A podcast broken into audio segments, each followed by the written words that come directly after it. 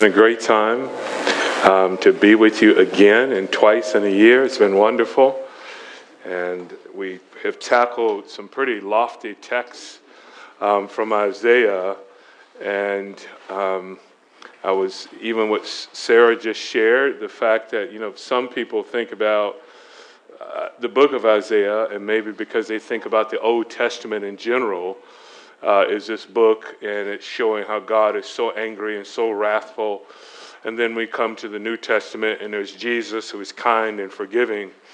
And if that's such a misnomer, because in the Old Testament, in so many ways, you see his forgiveness so pronounced because you see how sinful the nations are and how sinful Israel is, and then you see how patient God is and how willing to forgive He is. So I'm glad if that's helped more of you to understand that and to grasp that, then I would say mission accomplished um, because we need to have a proper view of our great God who is so caring and so loving.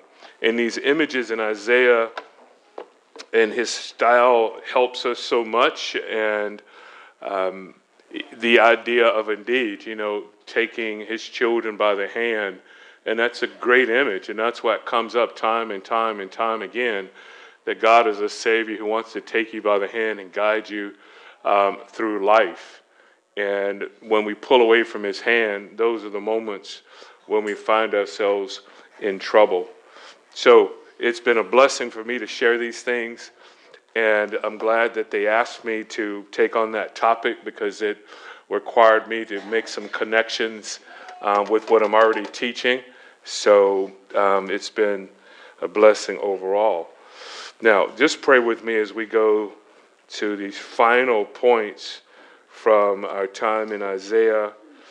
Um, Lord, thank you for who you are, your goodness, grace, and mercy. And we would ask now that you bless um, our time, help me to communicate these great truths that are really, truly awesome and you would empower me to communicate to them. But give ears to everyone that is here. Give ears that they would hear. In Christ's name, amen. So, um, quickly, who can tell me what we're going to pick up in our sixth reason that we should stand in awe of God? And who can quickly give me the other reasons that we should stand in awe of God? What are the first five? What are the first five reasons to stand in awe of God? Vol- okay, I heard. Where's the volunteer? I heard someone saying it. Stand in awe of a holy God. That's number one. Okay, great. What about number two? What's number two?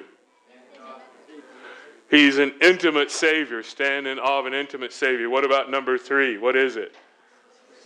An exclusive Savior. Okay, great. What about number four? He protects us. Great, great job, buddy. And then number five. What's number five? Okay, not yet. You're ahead. Wow. You're ahead of the game. That's like 20 minutes from now. So he's like, that's like a prophetic voice right there. Not the prophet or the son of a prophet, but close. that's right. It's like, wow, we have a prophet in our midst. Yeah, we have a prophet. In, yeah, there we go. Man, we have a prophet in our midst and we didn't even know it. Yeah, here we are. I love it. Exactly. All of those things are wonderful pictures of God. And let me say this now, going through Isaiah in this way, I think all of us know in each one of them, it, this could have been the family retreat. We could have said, standing off a sovereign Savior, that's our retreat. Do you agree with that? Standing off an intimate Savior, that's what we're going to talk about, how God is intimate. Definitely holy. That's why we spent so much time there uh, protecting. We absolutely, let's just talk about that how God protects us in life and watches over us. He is that way. We could have, at any one of them, just stopped and sort of put our anchor down, if you will, and spent their entire time there. And so, what we're doing is giving uh, you're getting a, a mountaintop view of some pretty lofty ideas. And I'm hoping that what you would do is in the future um, that you'll go back and reflect on some of these verses, um, ask questions of them as well, pray over them. God, help me to understand this better. Um, let me study this a little bit more. And it's necessary that we get mountaintop views uh, at times. I, I fly a great deal, um, you know, here and there, and I'm often at times even writing or even times texting um, from about 38,000 feet. And I've said that sometimes I write um, a pretty consistent little uh, devotional, informational letter to my fellowship group. And at times I've said, you know, dear anchor, from 37,000 feet, you know, above um, whether it be Northern Africa or above the Atlantic or above whatever it may be. And as we all know, what a wonderful view you can get from there. The things that you can see. And there have been times when I've been flying like that and I look over the plains of a different area. I remember even recently being in Africa and I'm flying over Johannesburg and, and then we're going into Zambia. And as we're climbing, I see all of these uh, really homes and neighborhoods and townships. And I'm just thinking to myself, how many people, how many millions of people are represented there? And how many people don't have uh, the true gospel preached to them? So it's necessary that we get these views. And I'm a person, I like to go outdoors and explore. And some of you um, at times follow me when I'm doing my little um, Sunday morning. And I did it this morning here. Um, it was a great time this morning as I went out on one of the uh, areas here near Forest Road, and I discovered another trail called Sequoia Trail, and I went that direction, and I'm hearing the sound of the creek there, and I'm looking at these tall redwoods. I enjoy that sort of thing, getting out and getting in nature and seeing God's glory displayed that way. And I've done some hiking in some high places before. Um, and I've been up Whitney before. And Whitney, that was quite a challenge. And I remember at times getting up there and you're looking out and you see this vast land that's in front of you. And you can even look back on the trail where you were before, and it just seems the people there seem minuscule, but you're thinking that was my starting point. So it gives you a perspective that you normally wouldn't have.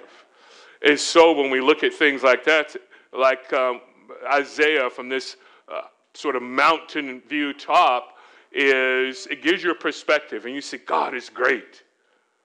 Wow. Yeah, I've never thought about him being really intimate with me in that way. And the thread that is going throughout um, Isaiah is yes, men are sinful. Um, Judah and Israel, they've committed covenant treachery, but God is still faithful. God is still faithful. What a great truth that um, sometimes we may uh, attempt to say, if I just work much harder and if I'm much more diligent, then God will love me more. That's not true. It's not true. And why is it not true? And I addressed this a while back in, in a different message, and, and it just came to mind to me because I, want to repeat this time and time again to people because I find that people often in the church, that is, obviously church goers, uh, they're trying to get God to love them more and better and for God to show them more blessing. Now, there is a blessing that comes with obedience, most definitely, but God cannot love you more. And the reason that God cannot love you more is because God is a perfect God. He doesn't increase or decrease in anything. When He decides that He's going to love you, He loves you with absolute perfection. All of us uh, in this room, we're trying to grow in the grace and knowledge of Christ, even in the testimonies. Here are the things that I've learned, and hopefully I can implement this in my life, or I can practice in my life, and or here's the application for my life. We're trying to be better as Christians, are we not? Is everyone here trying to be better as a believer? Well, I would think so, because we are not in a state of perfection. That's obvious. But God is in a state of perfection. Husbands and wives, those of you that are married, um, from the first time. Well, let me ask a quick survey. Who's been married more than 10 years? Okay, great. Anyone at the 20 mark? Who's at the 20? Oh, wow, that's a young church. it's like, uh, all right, 15, or at a 15, okay, 15 mark, 14, 13, okay, 13, right. Here, this is like the, the couple that has all the experience in life right here, right? 13 years of marriage, and you have absolutely perfected it, haven't you? Yeah. all right? And you found a way to love each other perfectly after these 13 years of marriage. Yep, that's right. and we all know the answer to that. um, next year for Joanne and I, um, in June, 30 years. Like, where did 30 years go, right? Uh, I mean, you know, both of us were married at seven, so, you know, we, got, we got special permission from our parents. and they're like, you'll grow into it, right? it's good to be, you know, 37. yeah, right. Yeah, add a couple decades to that, and then you're in the ballpark. But guess what? We still haven't perfected it. Yeah, I, we still don't love the way that we should love. But God loves you perfectly. He cannot increase in his love for you. Because if God increases in his love for you, then something has changed in God. And if something has changed in God, then He's not the God of the Bible. Let me illustrate it this way. Um, I was speaking at a retreat, I think now it's a couple of years ago, um, and we were in Mammoth, beautiful place, and especially Mammoth in the winter, snow. And I, am I'm, I'm an explorer, so one day I just went out and um, bundled up, and I'm just going to go out and see what I can discover and get off trail a little bit and I went to a number of places. Lake is frozen over, and I wish I could show you a picture of one of the shots that was just outstanding, just pristine, at least in my mind, as I'm out exploring and I'm just by myself and I'm thinking about the glory of God and I have these thoughts about God. Um, but it was pretty cold. And Joanna was back at the cabin uh, reading a book uh, with some hot tea by the fireplace. And after, I mean, forget how many hours I was out exploring, I decided I'm going to come back. And uh, what is interesting, I came back and it was just as I thought. She had a book and some tea, and she's by the fireplace. And as I came in, I thought to myself, my, it's hot in here because of this sudden change in temperature when I walked into the room. And, and I thought to myself, oh, that's a very interesting thought. And I, and I tend to do that. That's a very interesting thought, and I'll meditate on it. And I thought that's somehow how people think about God's love. They think if they behave a certain way, then God will love them more. And people even say, well, God's love will be warmer to you. That's not true. Why is it not true? By using that illustration, it's not true. Here is the reality God's love is a constant constant, it, it cannot fluctuate. Our experience to God's love may. Because think about it for a moment. When I came in, I said, It's hot, but not really. It wasn't really hot to Joanna because she had been near the fire the entire time. The reason it seemed hot to me, the reason, it seemed warm in one sense it was, is because I had been away in the cold. And after I finished exploring in the cold, I came back and now I was near the fire and I thought, oh my, this is really hot. But after a while, once I took off a couple layers and sat down, I just thought, oh, this is comfortable because it was the norm. So it's not that God loves you more, it's your experience to God's love. The, the love is a constant, it's a fire that is, is constantly there. And when we wander away, we think he loves me less. No, you've decided to obey him less, therefore, you're not experiencing that love. And then when we repent, we come back, and that love is the same. It's just our relationship to his love that changes.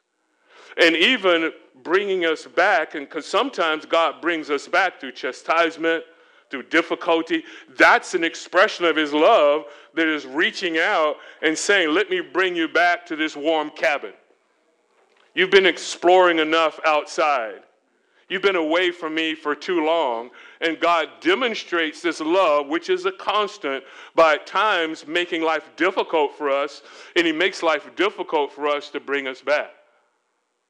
So when we get these wonderful pictures of God and His intimacy, the question is will you be close to God or not? Will you hold His hand or not? God is a holy God. Will you strive for holiness or not? God is a protecting God. Will you be in a position where God can protect you properly? Or will you be running away from Him? And these are the decisions that we must make. God is a sovereign God. Everything in your life is happening for a reason. Uh, nothing is by chance by God. Will you accept God's sovereign plan in your life? That's the question we must ask. And you remember last night I, at the end, I gave you some dates, and those dates were important dates. And why was it important? Because when we think about Isaiah writing this, uh, this book, and he is making a prophetic statement that you are going to go away to Babylon, but yet, rest assured, God is a faithful God. He will bring you back again. So, here it is in we know that in 681, Isaiah wrote about Sennacherib's death. And then what is going to happen? They won't start, um, Cyrus defeats the Babylonians in 539. And then the people start to come back in 538. I mean, we're looking at 150 years. So that puts even Isaiah 40, 31 in context when he says, Wait on the Lord. The people of God go into exile. Maybe for a period of time they don't believe it, which they didn't. And that's why Jeremiah is preaching and says, You're going to go into exile. They don't want to believe it. And they finally go, and now they're discouraged. And they're wondering, Are we ever going to come out again? And God is writing to them. He has written to them more than a century before, saying, You will come out again. Cyrus is going to, to deliver you. Now, initially, when they're taken to exile, who is Cyrus? Who are the Persians? The Persians? How can they defeat the Babylonians? They're the greatest empire that we are aware of. They just defeated the Assyrians, who were treacherous people. But he says, wait, I'm sovereign, I'm intimate, I'm your protector, I'm a holy God. And there's so many applications you can make for your own life in these areas. And as a preacher, at times uh, there's a temptation um, to say, here are all the ways in which you can apply it to your life. But if I were to just, if I look at your faces right now, I would say there would be a hundred applications for each one of you. And some of them would overlap, but some of them would be very different because of where you are in life. And I couldn't possibly give you the applications for these texts in your life. I can give you general principles, which I will at the end. And we've said things already that are applicable to your life, but you must stop and say, God, you're an awesome God. And that's why I say you have to stand in awe of God. And if you stand in awe of God, then you can say, God, I see who you are. What should this mean for my life? How do I apply this to my life? Help me to understand it better. And so we want to finish our, our mountaintop view, if you will. I mean, we've, we've been at 37,000 feet for a while, and we may climb a little higher as we go through these texts. And we want to finish these first four reasons that we should stand in awe of God. So let's look at them. Number six is this stand in awe of an obedient Savior. An obedient Savior. Look at Isaiah chapter 50. Isaiah chapter 50. He is an obedient Savior. And now, in one sense, in my mind, we begin to climb perhaps even further because now we're climbing towards this true servant. Israel has failed, Judah has failed, Cyrus will succeed only because it says, remember, we looked at it, God is going to take Cyrus by his hand and he's going to guide him through these other nations and eventually come to the Babylonian Empire and he is going to be successful. Cyrus is only successful because of God's hand. That's the only reason he's successful, because of God's guiding hand. And now we're coming to this obedient servant the nation should have been people who were going to be a witness for God. Israel should have been a witness, but they weren't. But there is one who is. He is the obedient Savior. Isaiah chapter 50. Notice the declaration of his obedience. In verse 5, the declaration of his obedience. Verse 5 The Lord God, or Yahweh God, has opened my ear, and I was not disobedient, nor did I turn back. Nor did I turn back. This is this declaration, which is essentially saying, I have received the command. And if we look to the Gospels, we know, in fact, he received the command, especially in John's Gospel. This command is that he would lay down his life. And Christ constantly saying, especially in John's Gospel, that my Father has given a command. My Father, my Father, my Father. And I love what it says in John chapter 8, where it says, There I always do the things that are pleasing to him.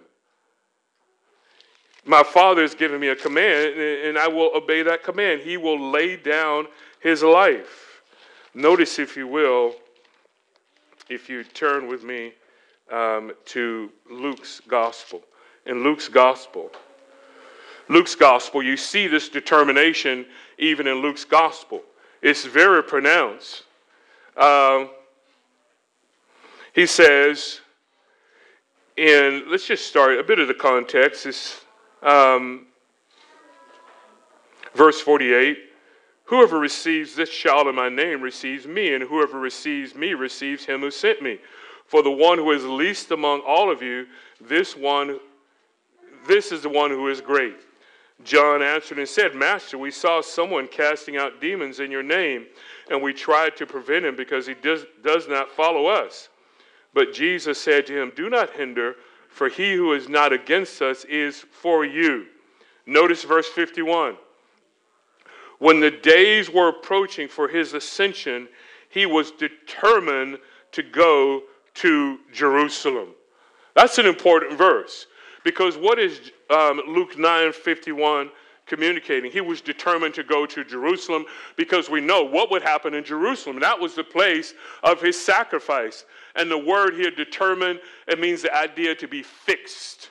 Um, it's used elsewhere in Luke uh, when there is, uh, you remember the rich man and Lazarus.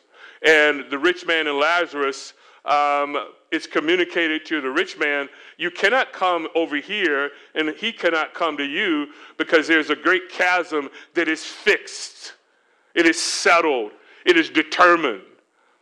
And Christ is communicating he was determined to go to Jerusalem. So, prophetically stated in Isaiah 50, he was not disobedient. He did not turn back. And then we see in Luke 9 59, 951, that is, he was determined to go to Jerusalem. Go back with me to Isaiah 50. So that's his declaration of his obedience, but then we see even more so his determination he says, I gave my back to those who strike me, and my cheek to those who pluck out the beard. I did not cover my face from humiliation and spitting.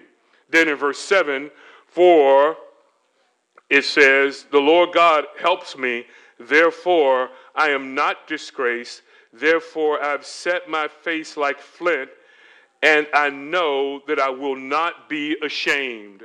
And the language here, when he set his face like flint, uh, is similar to what has just been communicated in Luke 9:51. He was determined to set one's face like flint. Um, it, it means that we are absolutely fixed on something. Nothing can stray us from it. In the scripture, we are told that we should look, our gaze should be fixed straight ahead when we live the Christian life, and we should not look to the left or to the right. That's the, the the wisdom of the proverb. And when it says that our face is like flint, it means that we are absolutely and totally resolved. So the question for us, if we're to be emulators of Jesus Christ, Paul says, of course, imitate me as I imitate Christ. And now Paul imitates the uh, life of Christ. He, he determines in his heart he will follow this resolve of Christ. The question for us is will we have that same resolve? Will we live the Christian life like this? Will we be unashamed of the gospel? And I don't know that a, a believer can read these verses without something stirring in them when you see, I gave my back to those who strike me. And we think about Jesus Christ being brutalized. And as he was beaten in his back. And I've done some studying this, as others have, obviously. But it was very much the norm when a person would receive the lashes that Jesus Christ received, um, that would begin to open up the back, and, and you could see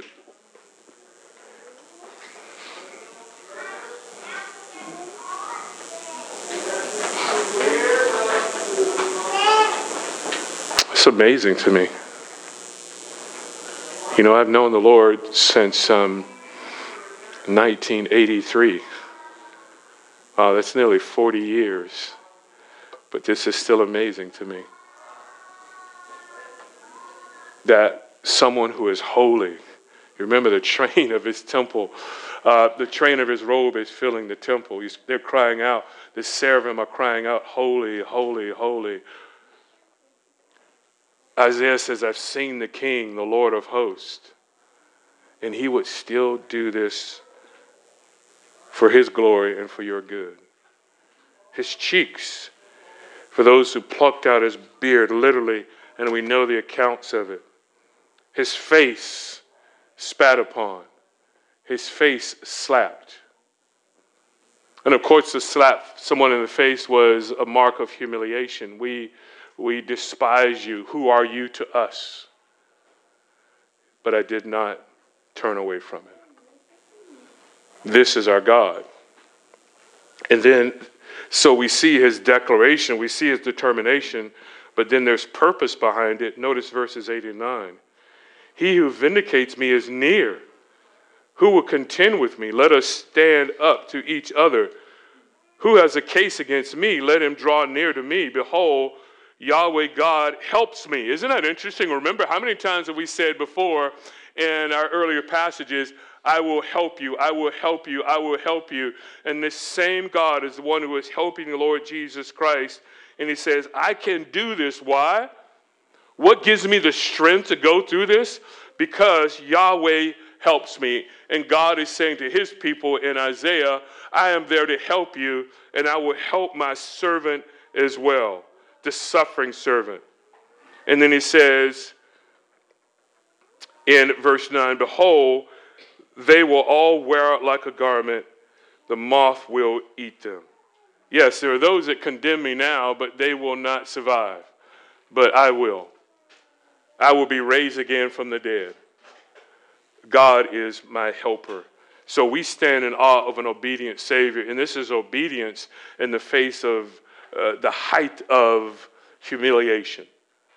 Number seven is this we stand in awe of a sacrificial Savior. Go with me to Isaiah um, 52. Isaiah 52. Now, in Isaiah 52, verse 13, all the way to 50 through 12, the end of that chapter, um, the most pronounced example of the suffering servant of Jesus, Jesus Christ's sacrifice in all of Scripture, and a wonderful testimony of the gospel message itself. A wonderful statement of substitution and even penal substitution that Jesus Christ is going to pay the price for our sins. And there's a certain limitation that language has to communicate this truth. There is uh, there are limits in how we express ourselves to one another. And that's why, even in human language, um, even in a, a, certain dominant tongue, within that dominant tongue, there are dialects within it, are there not? And we are aware of that. Um, even in the United States, when we think about just English itself, uh, there are phrases and ideas, uh, uh, there are idioms that people have in different areas to express themselves because they're trying to bring clarity to something. Um, I grew up in, well, until I went off to school, you know, in Florida, and um, there's a certain dialogue that people can have in Florida. Now, Florida is an odd place because it's, although it's the most southern state, but it's not, in one sense, a southern state. We would always joke and say you have to go north to go to the south which meant you had to go to Alabama and Mississippi and places like that to get to the South, which was true for some reason. But there are certain ways that people have. There's certain things that they say that communicate um, things. And especially in the South, people will say something, you've heard it before, perhaps when they'll say, bless your heart. Now, what they mean by bless your heart can be several different things. It could mean bless your heart that, you know, you're, uh, the Lord, you know, I'm, I'm so thankful for you. It could mean bless your heart. But it actually can be sarcastic. People don't know that. And they can use it in a sarcastic way. They can say, bless your heart, which means, I know you mean well, but you really don't get it, do you? That's what they mean by bless your heart. Almost like you're trying, but you don't really have the capacity to understand this. So someone will say, bless your heart. So you have to be careful and know which one they mean. You could think they pronounce a blessing, but it could be actually, hmm, this guy really doesn't know anything, does he? We use language, and language is used to help us capture thoughts. Um, this language is, it does its best it, it can never capture this.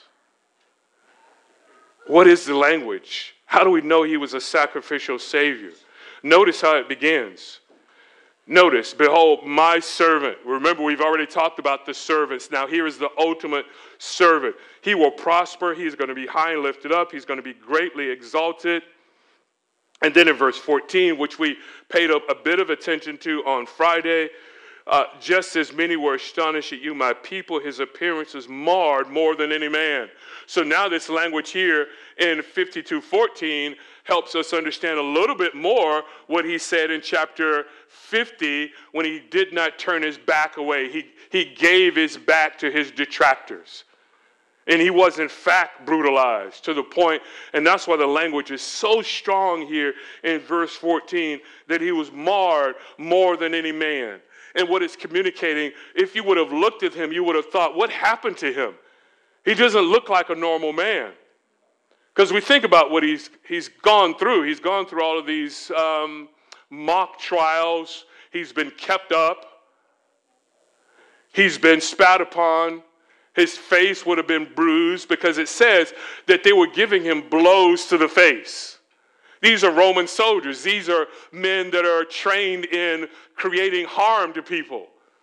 And the, the, language is they repeatedly gave him blows in the face. It's not as if they hit him once or twice. They repeatedly gave him blows in the face, so his face is bruised and beaten. And then they take him and they're beating him.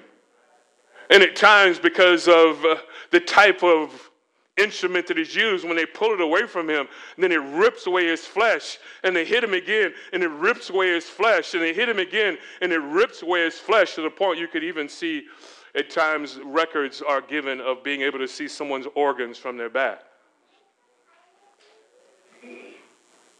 He's marred more than any man.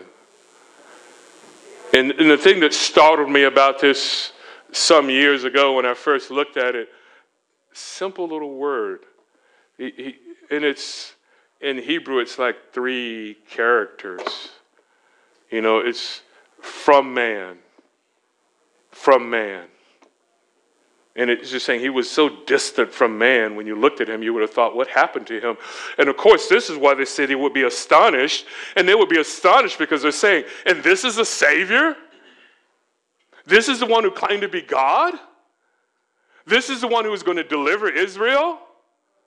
This is the one who will pay the price for our sins. It can't be. No. They would have surely looked for some great warrior who comes, and even his disciples were confused. Is now the kingdom of God coming? And they were confused about it. And to see him brutalized, this can't be the Savior, can it? No, it can't be. But he says, Thus, verse 15, he will sprinkle many nations. Kings will shut their mouths on account of him. For what had not been told them, they will see, and what they had not heard, they will understand. There will come a point where all those nations will bow down before Jesus Christ. You remember the language that we looked at in Isaiah, that eventually, as Judah and Israel would be glorified, nations would bow down to them, they would bring them gifts. That time is coming, but it's only because of Jesus Christ. Let's look at some of the other language in it. And I just give the, some of these key words to you. Of course, verse 14, he was marred. Verse 3 of chapter 53, he was despised, forsaken. a man of sorrows. He was despised. They did not esteem him. Verse 4 We ourselves esteemed him stricken, smitten of God. And what Isaiah is saying in verse 4 you thought that he was being brutalized for some sin that he had done. No, it's just the opposite. He was being brutalized for us. And this is why we have verse 5 He was pierced, he was crushed, he was chastened, he was scourged. Verse 6 all our iniquity fell on him. Verse 7, he was oppressed, he was afflicted. Verse 8, oppression and judgment came upon him. Verse 8, he was, he was cut off from the land of the living, which saying he died for us. Verse 10, the Father was pleased to crush him, putting him to grief. Verse 11, there was anguish in his soul, but yet he bore this, the iniquities of many and in the end, though, notice verse 12, yet he himself bore the sin of many and interceded for the transgressors. It was only through Christ. He was a sacrificial Savior. And we should stand in awe of that. Number eight is this He is a gracious Savior because he's obedient, because he's sacrificial, therefore God, in fact, will be gracious. Look at Isaiah 55. Isaiah 55. And what does it say? I'm just going to, to read these verses to you. And he says, Ho, everyone who thirsts, come to the waters. And you have no money, come buy and eat. Come buy wine and milk without money and without cost. Why do you spend money for what is not bread and your wages for what does not satisfy? Listen carefully to me and eat what is good and delight yourself in abundance. Incline your ear to me, come to me. Listen and you may live. And I will make an everlasting covenant with you according to the faithful mercy shown to David. Behold, I have made him a witness to the peoples, a leader and commander for the peoples. Behold, you will call a nation you do not know, and a nation which does not know you will run to you because of the Lord your God, even the Holy One of Israel, for he has glorified you. What a wonderful text. As we had noted before, this idea of woes that are coming. And this is most likely written here for the people who are in Babylon and are concerned about their everyday survival. And God is saying, I will show you grace you will get through this period of exile, and eventually I will bring you out if you would just trust in me. Wait on me. And remember that message from Isaiah 40 31? Wait on the Lord. Some of you are going you will become weak, but wait on the Lord. Even young men, you will stumble and fall, but wait on the Lord. The smallest of words communicates so much about the grace of God. Why? Because throughout there's been woe, woe, woe. Look with me um, to chapter 3.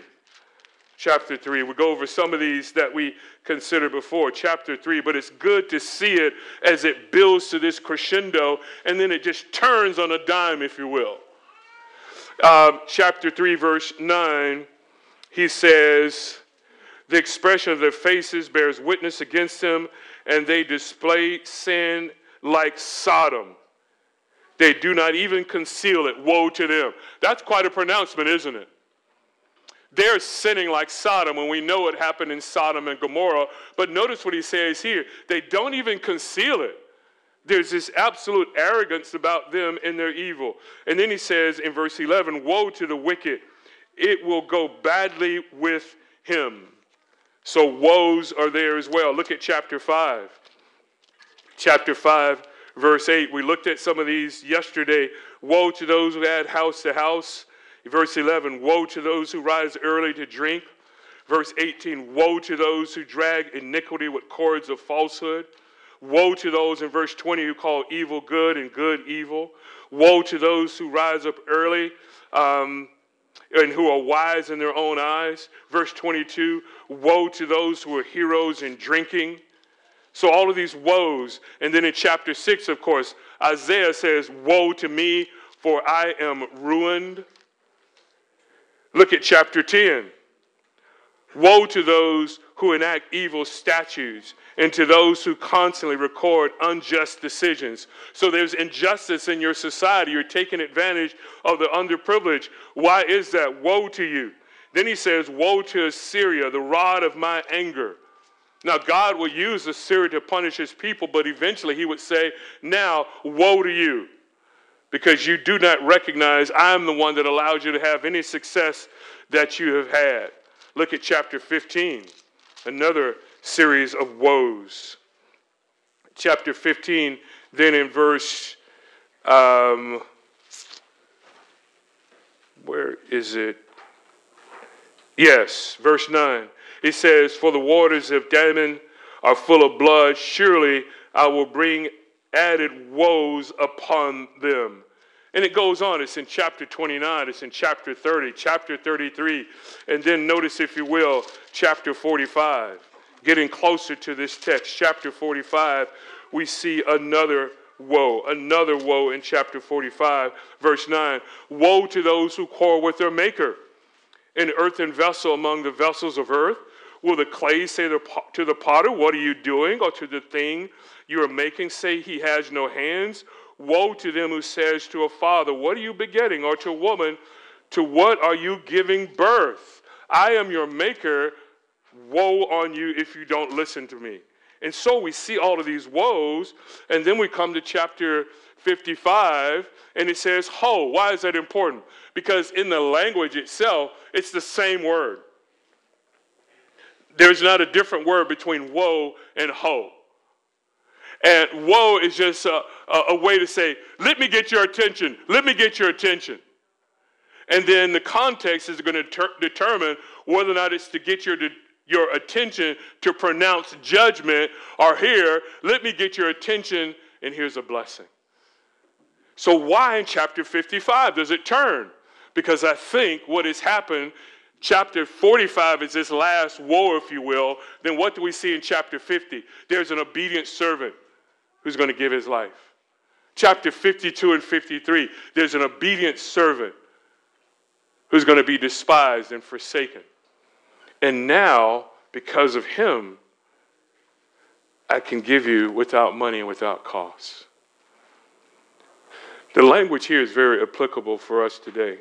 Notice verse 2 of of Isaiah 55. Why do you spend money for what is not bread and your wages for what does not satisfy? Let's pause for a moment. How many of you in life you have spent your time and effort and resources on things that truly did not satisfy you? Yeah, it's all happened to us all, haven't we? just thought this is it. This will bring me satisfaction, and then it doesn't. And some of you, before you knew the Lord, you, you're trying different things in life. This will bring me satisfaction. This person will bring me satisfaction. If I have this recognition, this will bring me satisfaction. And the end of it, you realize I am now even more dissatisfied. How many people do you know personally? They're on a road right now thinking that if they gain this status, if they had this position, if they had these things, then they will be satisfied. And it is ultimately a path of destruction. I mean, a part of my own testimony is that there I was, you know, uh, in college and thinking, life is great for me. Look at all the things that I have. Look at all the people that know me. Look where I'm going, and I'll never forget it. I was driving on campus that day in that car, and I looked over and I said, God, what is missing in my life? There are many people that would, would have loved to trade spots with me, but then they didn't know internally that there was turmoil because I'm spending money on things that will not satisfy. I'm spending my life on things that are not bread. And this is what God is saying to his people. You're striving after things that will create even more thirst. Why? That's the foolishness of the world. Turn to me and listen to me, and you'll live. Follow my word and you'll be satisfied. I'm a gracious God. I wish to give to you. I don't have time to look at Isaiah 57, although let's, yeah, briefly we can. Isaiah 57. Briefly, we can. Isaiah 57. God is a gracious God. We see it in Isaiah 55. Um, our salvation is without money and without cost. But there was a great cost. Isaiah 52 and 53, Isaiah 50, all of our iniquities fell on the servant. So there was a price paid, but simply not by us. And that's why we can come. That's why salvation is by grace, not as a result of works, lest any man should boast. All of our wages are worthless. This morning, you know, as I went on my traditionally do on Sunday mornings, my jog walk, and I talk about what I'm going to preach and give a general outline and some key thoughts. And I found a trail. I went on Forest Road initially, but I found a trail called the Sequoia Trail, and I began to explore there. And um, it was a great time, and I heard that creek and the sound of it um, in these just tall redwoods, you know, over me. And as I finished my introduction to the lesson for today, I just flipped the camera around and I just walked along the trail. And I'll post it later at some point in time just about the gospel. And as I was walking along talking about the gospel, and I turned around at one point in time and I said, Look at that trail. Now, look at the vastness of this area. Look at the vastness of these trees. But there's one trail, and it's fairly narrow. And the trail actually um, was a bit narrow than this aisle right here as I'm on that trail, and that's like the gospel. And the gospel is, in fact, there. There's a broad road, and it leads to destruction. And I turned the camera and I said, even these great redwoods, at some point in time, they go through a life cycle. And there was this one redwood that had been, that it was fallen. And there it was at the bottom of the ravine, if you will. And it was next to the creek. And I thought, isn't that interesting? There it is, right next to the waters, which is life giving, but it can't take the waters in because it's dead. And this is the gospel message is you are dead and you can be right next to the waters of life, but until you recognize the fact that you are dead and you have life, and that only comes by the grace of God, you cannot have life. And as long as you're on a broad road, that is a road to destruction. And I made this point and I say it again that there are people who are next to that water of life and they don't know it. Or they do know it, but they refuse to admit it. And there can be people in the church that are next to the water of life and they hear the water of life preached Sunday after Sunday after Sunday, but they can't take it in because they're dead. They like Christianity, they enjoy some of the topics of Christianity, they have wonderful friends in the church, but they're like that tree that's dead right next to the creek. Right next to the creek. So I pause for a second, and I feel it's my responsibility to say this. Because I've not met everyone, I've not heard everyone's testimony. So I ask you, even right now, where are you? Can you truly stand in awe of God? You cannot possibly stand in awe of God until you've submitted to God in humility and repented of your sins, and you said, God, will you forgive me? This is in the past just been intellectual assent. I recognize these facts, but it is not in my heart.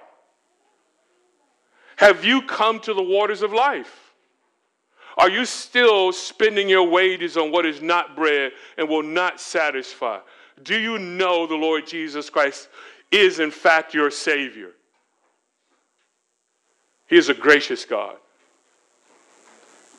And even if you've been in the church for a while and you have pretended for a while, or maybe you, just, you were just confused, and sometimes that's, that's what it is you're confused, you didn't quite understand it, but when that light comes on, you must respond. He wants to forgive. Isaiah 57, we see another example of his forgiveness, of his graciousness. How do we see it? Notice the language is so strong. Notice we're talking about climbing an altitude here. Notice what it says. It takes us back even to the thought that we had in Isaiah 6 of this loftiness and God being exalted. Notice verse 14. And it was said, um, Build up, prepare the way, remove, remove every obstacle out of the way of my people. Notice verse 15. For thus says the high and exalted one who lives forever, whose name is holy. I dwell in a high and holy place. And initially, you, you hear that thought, and you say, That's in fact, that is a mountaintop view of God in His excellence, in His uniqueness, in His holiness, in who He is. But what's beautiful about it in this verse, you see grace. How do you see it? Verse 15. And also, so important, and also. And also with the contrite and lowly of spirit, in order to revive the spirit of the lowly and to revive the heart of the contrite. Just like in Isaiah 6, Isaiah saw the Lord high and lifted up, the train of his robe filling the temple. Woe is me, for I'm ruined. But yet, the seraphim come and there's forgiveness. God is high, He's eternal, He's holy, but yet He's with the contrite and lowly. That's a beautiful, gracious God, is it not? Here's our last thought the ninth reason to stand in awe of God. Stand in awe of a completing God. A completing God. Chapter 65. It all comes to an end. So we start in a book that is starting with a woe. The nations are vile, they have disrespected me. Israel is vile, they've disrespected me. Judah, vile, they've disrespected me. And now my servant would come and he would give his life for people who reviled and disrespected him. And remember, he came to his own and his own received him not. I will make all things new, he says. Verse 17 Behold, I create a new heavens and a new earth, and the former things will not be remembered or come to mind. But be glad and rejoice forever in what I create. For behold, I create Jerusalem for rejoicing and her people for gladness. Now think about this in contrast. Jerusalem for rejoicing, it had been destroyed by the Babylonians, utterly destroyed. The great temple destroyed. It was rebuilt again, but even the people, uh, when it was rebuilt in the time of you know, Nehemiah, uh, Ezra, they would in one sense, complain because they realize this is not what the temple used to be. It's not the former glory.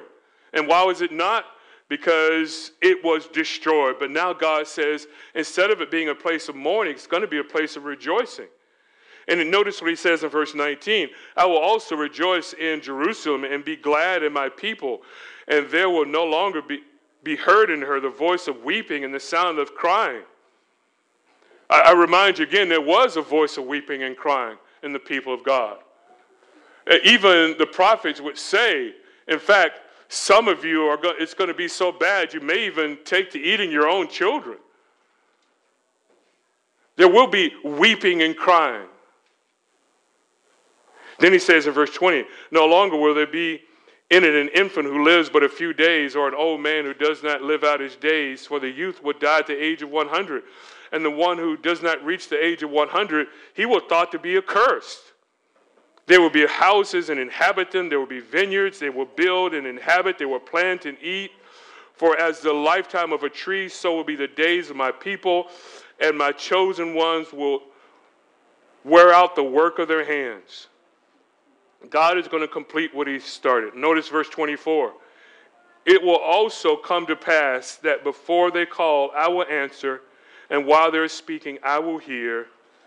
The wolf and the lamb will graze together, and the lion will eat straw like the ox, and the dust will be the servant's food. There will be no evil or harm in my holy mountain, says the Lord. So he gives us a picture of the future, this great millennial kingdom, and a picture that's even beyond that in chapter 66 of a new heavens and a new earth. God will complete what he started. You can read through parts of Isaiah and you wonder, how can this all come together? God will complete what he started. Think about uh, the book of Philippians, and it says, um, God will complete his work of salvation in you. God will complete his work of salvation for all of creation. Now, we said a lot uh, we should all stand in awe of God. And like I said, in each one of these points, we could have stopped and, and dropped that anchor and, go, and gone further into them. But I have some responses for you. And I'm going to end with these responses. Let me give you nine responses to standing in awe of God's greatness. Number one is this determined to live distinct from the world. Uh, God is holy. The scripture, the scripture calls us to be holy. I will live a distinct life. People will see that I am different. Determined to do that. Jesus Christ was determined to go to Jerusalem. Make it your determination to be distinct. Number two is this you want to respond, and how can we stand in awe? I would say this reciprocate intimacy with God. God is intimate with you. It, it is clear. He is the initiator of it. He is extending his hand. But what we, what we must also do is extend our hand to him, live in intimacy with God. Consider Psalm 27 that the psalmist says he wanted to behold the beauty of God. Consider Psalm 34, and it says this oh, that we taste and see that the Lord is good to live in intimacy with God. And think about this for a moment the very fact that you can, the very fact that you can live in intimacy with such a great Savior is a mind blowing consideration. Walk in intimacy with Him, talk with Him, read His Word, meditate on His Word.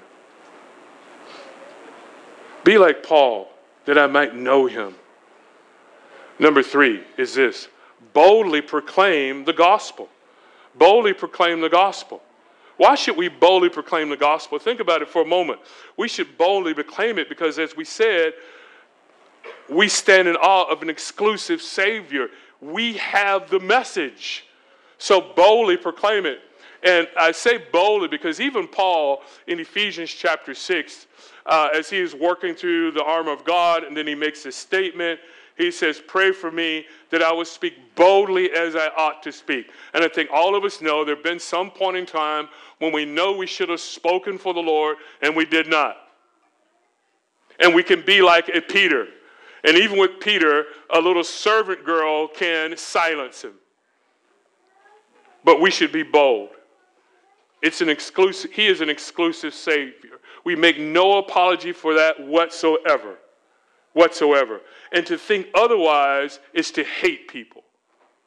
And that's, that's where the enemy is such a conniver because uh, the trend is towards what we say will be considered hate speech when it's just the opposite. It's just like me this morning when I'm on that trail and it's a narrow path, and then we go out and we tell people, no, the path is much, much more broad than that. And it is not. And what happens if you get off the path? You fall to your own doom. And I've been to, I've literally have been to places like that. Now, on this path, I, I could have fallen, but there was some shrubbery and, and branches that have, may have caught me, may have. But I've been to places in Israel where we are, it's that wide. And you stay on the path. And I've been through the Grand Canyon and going down the trail, and you stay on the path. And there are times with my kids, and Joanna can attest to it. We go, we've been to the Grand Canyon several times, and I was there when my kids were younger, and I said, okay, come here. This is what we're going to do. We're going to go off trail a little bit, but you follow me. This is not the time to play around. Not the time to play around. Because it was a bonus to go with dad, because they know dad always goes off trail. but it's not the time to play around. And I told them, I said, because if you fall, then your mom's going to kill me, right? and I said, if you play around, and I meant it, I will, you will stop right there. You will go to the side. We'll leave you a canteen of water. And when we come back again, we'll pick you up. I can't have it. And we went to some areas where you, other people don't go, and it was beautiful. But you had to stay on the trail. It was dangerous. And there are times when you want to do this, you want to say, oh, wow, that is so cool. Then all of a sudden, gravity takes over, and lo and behold, you meet your maker. it's hateful to tell people there's a broad road. It's hateful to tell people, yeah, there could be another way, because it's to their doom. Just like me getting the kids together and their friends, stay on the path. It's dangerous over there. Here's a fourth response Number four, diligently protect the truth of the gospel. He is our protecting God, so now diligently protect the truth of the gospel. Um, Paul to Timothy, it says that the church is the, the pillar and protector of truth. So we must protect the gospel, stand up for it. I, I wish, in one sense, that there were just more Bible churches everywhere. I wish, in one sense, and I've said it before, that there would be no need for my ministry uh, of Grace Advance helping churches start. Why do we need to help a church start? Because there are Bible churches everywhere. Everyone is preaching the gospel of the Lord Jesus Christ unashamedly. Everyone is holding to the doctrines of faith. There's no need for Bible churches anywhere. But we know that's not the case, don't we? So we're called as a remnant to protect the gospel. Hold fast to it. Number five is this what can we do? How can we respond? Rest in God's sovereign plan for your life. Rest. If he's a sovereign God that can use a Persian who is not even born and a nation that hasn't even risen yet to punish the greatest nation at that time or nation at that time, then I think he knows what's happening in your life. If he is the same God as we notice in Isaiah 40, what is it, 26, that look to the heavens and see all these stars which I have made, and I know them all by name, and not one of them is missing. If, if there are stars that are the size of our solar system and they're all of hell, as the scripture says, by the word of his power in Ephesians 1 and 3, he knows what's happening in your life. And he's a sovereign God that allows things in your life because it's better for your life. Now, there are moments, no one, and make sure you understand pain, difficulty, suffering. Um, there's no inherent joy in the pain, difficulty, and suffering. But there's inherent joy in the outcome, which is Christ likeness. Number six is this Christ was obedient to the point of death. And the scripture tells us what? Even death on a cross. Philippians chapter 2. So I would say respond to his awesomeness, his holiness. Worship, worship through obedience. How can I worship you, God? Obey. And this is why even the prophet said to Saul and to everyone that has read it since that uh, obedience is better than sacrifice. Obey the living God. That is my act of worship. That's Romans chapter 12. It's a spiritual um, act of service to worship the living God. This is what we're called to do. But it's important that we understand worship. And we had an engaging conversation yesterday with the elders about worship and the importance of it to make sure that we understand it. And at some point in time, you perhaps may hear more about it. If we cannot understand worship, we cannot understand the Christian life. We're called to be worshipers.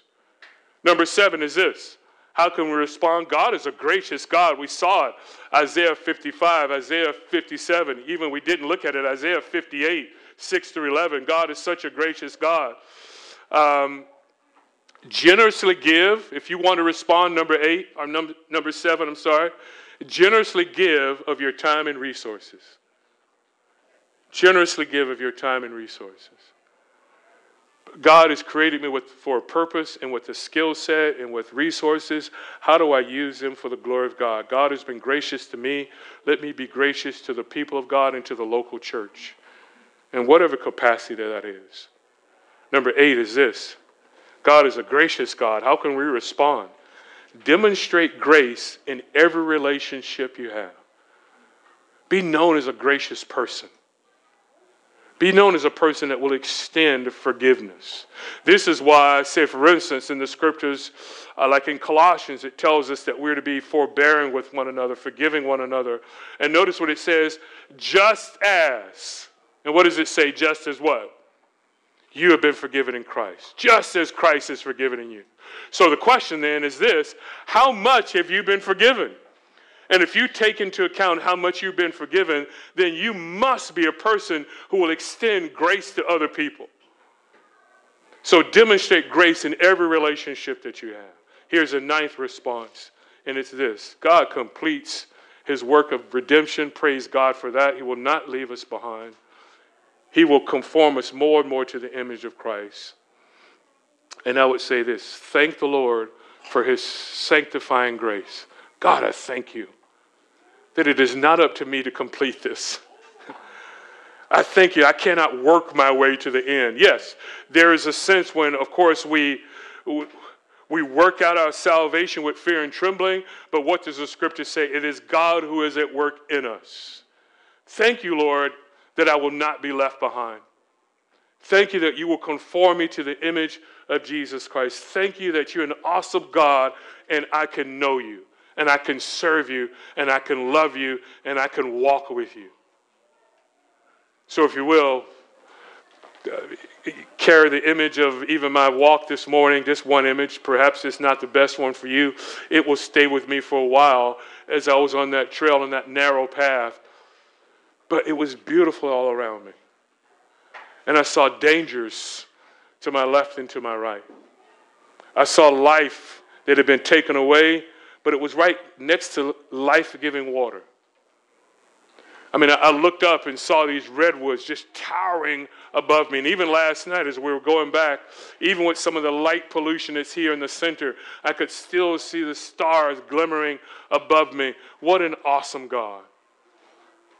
And at any point in time, if you know the Lord Jesus Christ, you can stop and have communion with this God. Why? A servant went before you, one who was obedient one who opened that gate for you. And if that gate is so open, why would you not take advantage of it? Stand in awe of God. He is holy. Amen. Father, we thank you for these words you've given us. I pray that you would use them to the glory of your name, that Christ would be honored. Amen.